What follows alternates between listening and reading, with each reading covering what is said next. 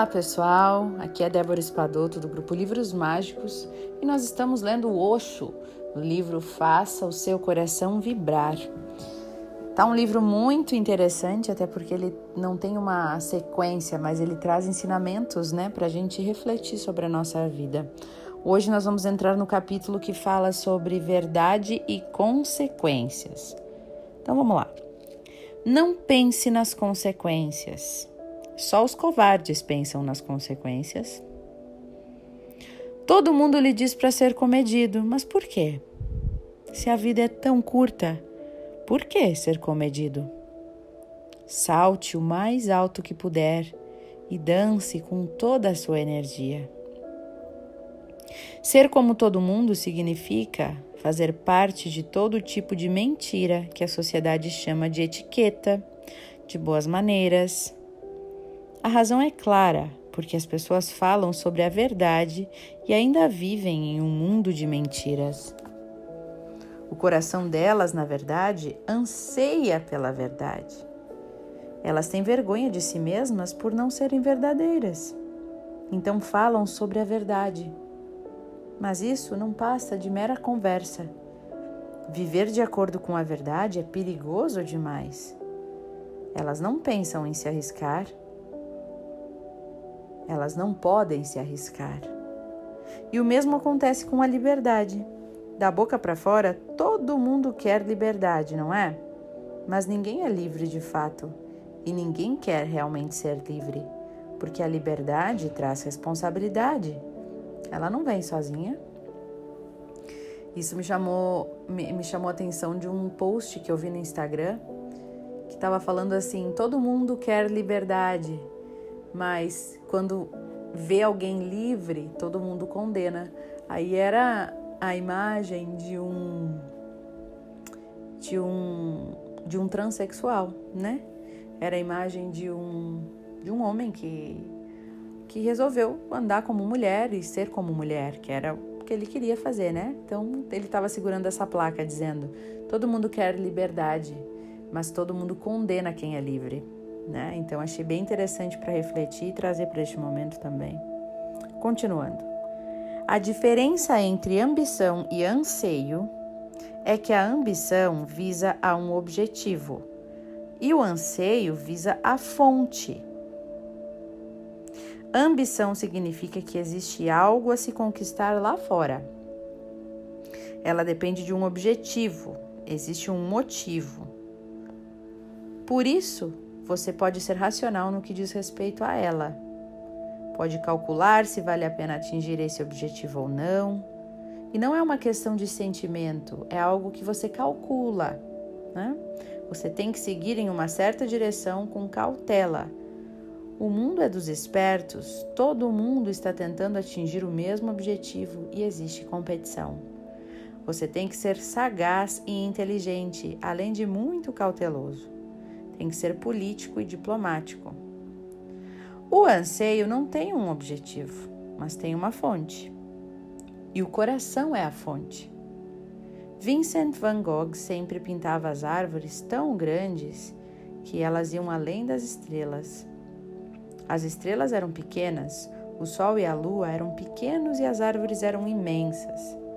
E alguém perguntou para ele: Você é maluco? Por que nunca para de pintar as árvores assim tão grandes? A estrela mais longínqua fica a milhões e milhões de anos-luz e as suas árvores sempre vão além das estrelas? Que maluquice é essa? E Van Gogh riu e disse: Eu sei, mas sei de outra coisa também, da qual você não se dá conta. Eu estou pintando os anseios, não são as árvores. Estou mais preocupado com a fonte, não com o objetivo. E irrelevante se elas alcançam as estrelas ou não. Eu pertenço à Terra, sou parte dela e compreendo o anseio da Terra. Esse é o anseio da Terra expresso através das árvores, ir além das estrelas. E por um anseio, tudo é possível. Nada é impossível porque a questão não é chegar a algum lugar mas apenas completar, contemplar a fonte do próprio anseio. Olhe bem dentro do seu coração. Ouça a voz calma dentro de você e lembre-se de uma coisa: uma pessoa só se realiza na vida por meio dos anseios e nunca pelas ambições. A vida é basicamente insegura. Essa é a sua qualidade intrínseca e nada pode mudar isso. A morte é segura, absolutamente segura. No momento em que você escolhe a segurança, sem saber, você está escolhendo a morte. No momento em que escolhe a vida, você está escolhendo insegurança, está escolhendo correr riscos. Com a segurança, com o conhecido, você fica entediado, começa a ficar entorpecido. Com a insegurança, com o desconhecido, com o que é inexplorado, você se sente extasiado, belo, uma criança novamente.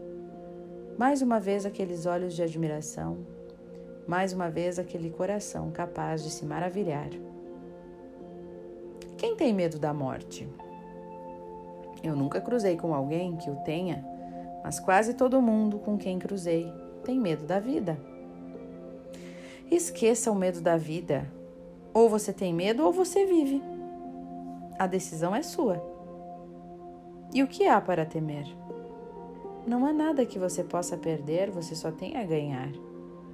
Esqueça todos os medos e mergulhe de cabeça na vida. Só o passado não vivido é que se torna um fardo psicológico, sabia? Vou repetir. Só o passado não vivido é que se torna um fardo psicológico. Deixe-me repartir. Repetir. O passado não vivido, aqueles momentos que você poderia ter vivido, mas não viveu. Os casos de amor que não existiram, que você deixou passar.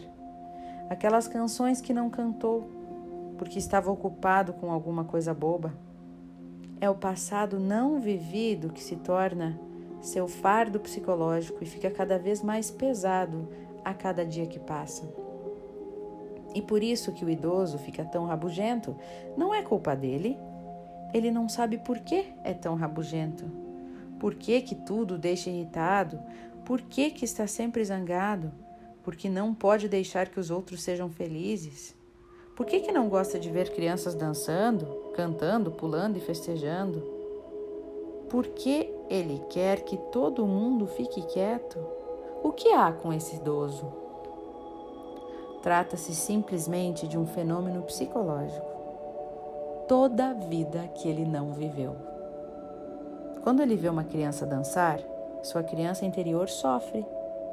Sua criança interior foi de alguma forma impedida de dançar. Talvez pelos pais, pelos mais velhos, talvez por ele mesmo, porque era respeitável, porque era honrado. Ele foi levado à presença dos vizinhos e apresentado. Olhem essa criança mais quieta, mais calma, silenciosa, não atrapalha, não faz travessuras. E o ego dele era assim massageado, de forma que ele saiu perdendo. Agora ele não suporta mais isso, não consegue tolerar essa criança que dança. Na verdade, é a sua infância não vivida que começa a doer. Deixou uma ferida ali. E quantas feridas você está carregando? Milhares de feridas ainda doem, porque quanta coisa você deixou de viver. Hum? Seja a favor da vida Vida é sinônimo de Deus. Você pode esquecer a palavra Deus. A vida é Deus. Viva com reverência, com grande respeito e gratidão. Você não conquistou essa vida, ela é um mero presente do além. Pronto, assim. Você está vivo, nasceu. Então sinta-se grato e reverente. Abocanhe o máximo que puder, mastigue bem e digira tudo muito bem e desfrute a vida de todas as maneiras possíveis. Viva o bom, o ruim, o doce, o amargo, o escuro e o claro, o inverno e o verão. Viva todas as dualidades. Não tenha medo da experiência. Quanto mais experiência você tiver, mais integrado ficará. Quando você encontrar um amigo, Encontre-o de fato. Sabe-se lá, talvez nunca mais volte a encontrá-lo. Então vai se arrepender. E assim, esse passado insatisfeito vai assombrá-lo, cobrando aquilo que você queria ter dito e não disse, cobrando aquilo que você queria ter feito e não fez. Existem pessoas que querem dizer eu te amo a alguém, esperam anos e anos por isso e acabam nem dizendo. E a outra pessoa pode um dia morrer e elas vão chorar e se lamentar: Ah, eu queria ter dito a ela que a amava, mas não disse. Pois é. Sempre que tiver um sonho, anote este sonho. Esse sonho mostra o que você está deixando de viver na realidade. O homem que vive na realidade faz com que os seus sonhos comecem a desaparecer. Não existe nada para ele sonhar. Na hora em que vai dormir, ele põe fim ao trabalho do dia. Ele se desliga e não sobra nada para levar aos sonhos. Olha só, o medo da morte não é o medo da morte, é o medo de não se sentir realizado. Eu vou repetir essa frase.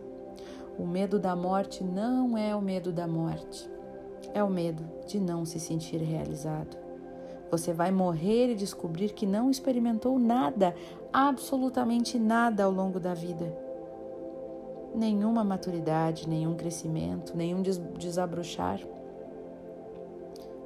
Aí você sentirá que chegou de mãos vazias e está partindo de mãos vazias. Esse é o verdadeiro medo. Profundo, né, gente? Bem profundo. Então agora vamos fazer uma pequena meditação. Fechando os nossos olhos e conectando com o nosso ser. Respire profundamente. Eu sinto muito, me perdoe, eu te amo e sou grato.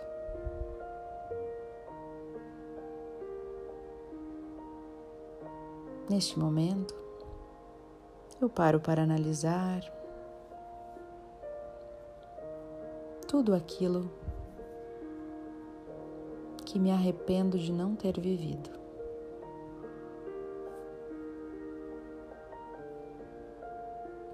Tudo aquilo que se tornou fardo psicológico que carrego comigo como um arrependimento ou como uma dor, uma ferida interna. Tudo aquilo que não fiz, que não senti, que não disse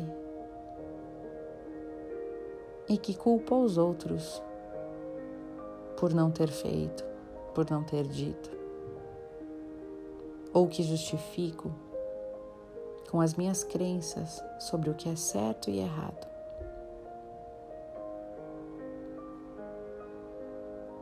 Que eu possa, nesse momento, purificar todos esses arrependimentos, todo esse peso e esse bloqueio que não me impede de fazer o que eu realmente quero fazer.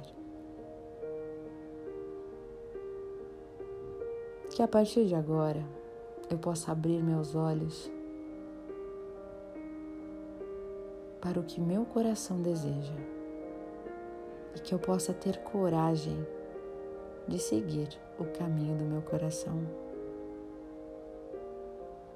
se assim eu me permitir. Eu sinto muito, me perdoe, te amo. E sou grato. Eu sinto muito, me perdoe, te amo. E sou grato.